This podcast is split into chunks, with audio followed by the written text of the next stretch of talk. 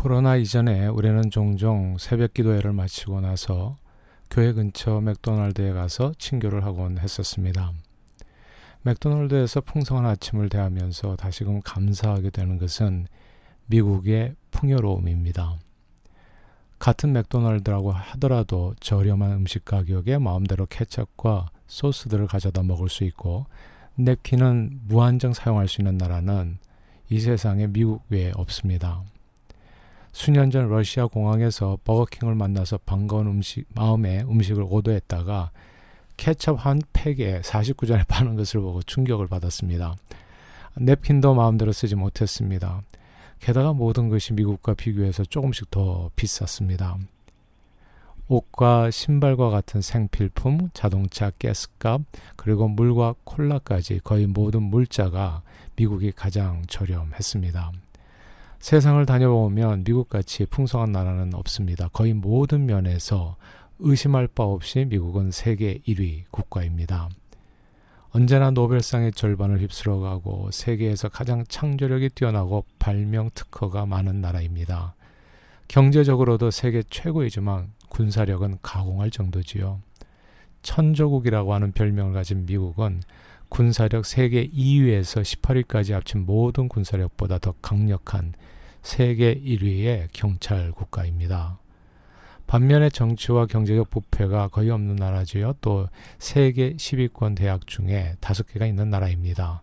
세상을 다녀보면 수돗물을 마실 수 있는 나라가 많지 않은데 미국은 마음 놓고 탭워터, 수돗물을 마실 수 있는 나라입니다. 세상을 조금만 다녀보면 미국 특히 세계의 심장부인 뉴욕 근처에 사는 우리가 얼마나 큰 축복을 받은 사람인지를 곧 알게 됩니다. 해마다 7월 4일은 미국 독립기념일입니다. 미국은 1776년 7월 4일 독립국가가 됐습니다. 2020년인 올해부터 생각해보면 미국은 불과 250여 년밖에 되지 않은 신흥국가입니다. 수천 년의 역사를 가진 나라들이 세상에 즐비한데 불과 250년밖에 안 된 나라가 어떻게 세계 1위 국가가 될 수 있는지 놀라울 뿐이에요.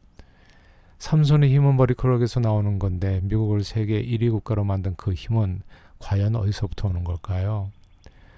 오늘날 미국의 기원은 1600년대 초 신앙의 자유를 찾아 뉴 잉글랜드 플리머스에 온 청교도들이라고 합니다.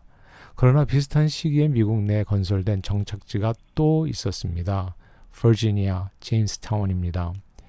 이것은 버지니아라고 하는 회사가 황금을 찾아 신대륙 미국 내에 영국왕 제임스 1세를 기리며 만든 타운입니다. 이 두 그룹들이 미국에 온 지 약 150여 년이 지난 1776년 7월 4일 미국의 건국 아버지들은 이 땅에 미 합중국을 건설하면서 황금과 권력터 위에 세워진 제임스타운 대신에 필그림의 순수한 신앙터 위에 미국을 세웠습니다. 그리고 그 신앙위에 미국 헌법을 세웠습니다.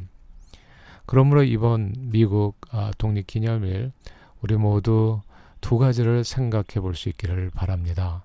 첫째는 무엇보다도 감사합니다. 미국에 와서 살게 된 것, 특히 세계의 심장, 뉴욕 맨하탄 근처에 살게 된 것을 감사해야 합니다.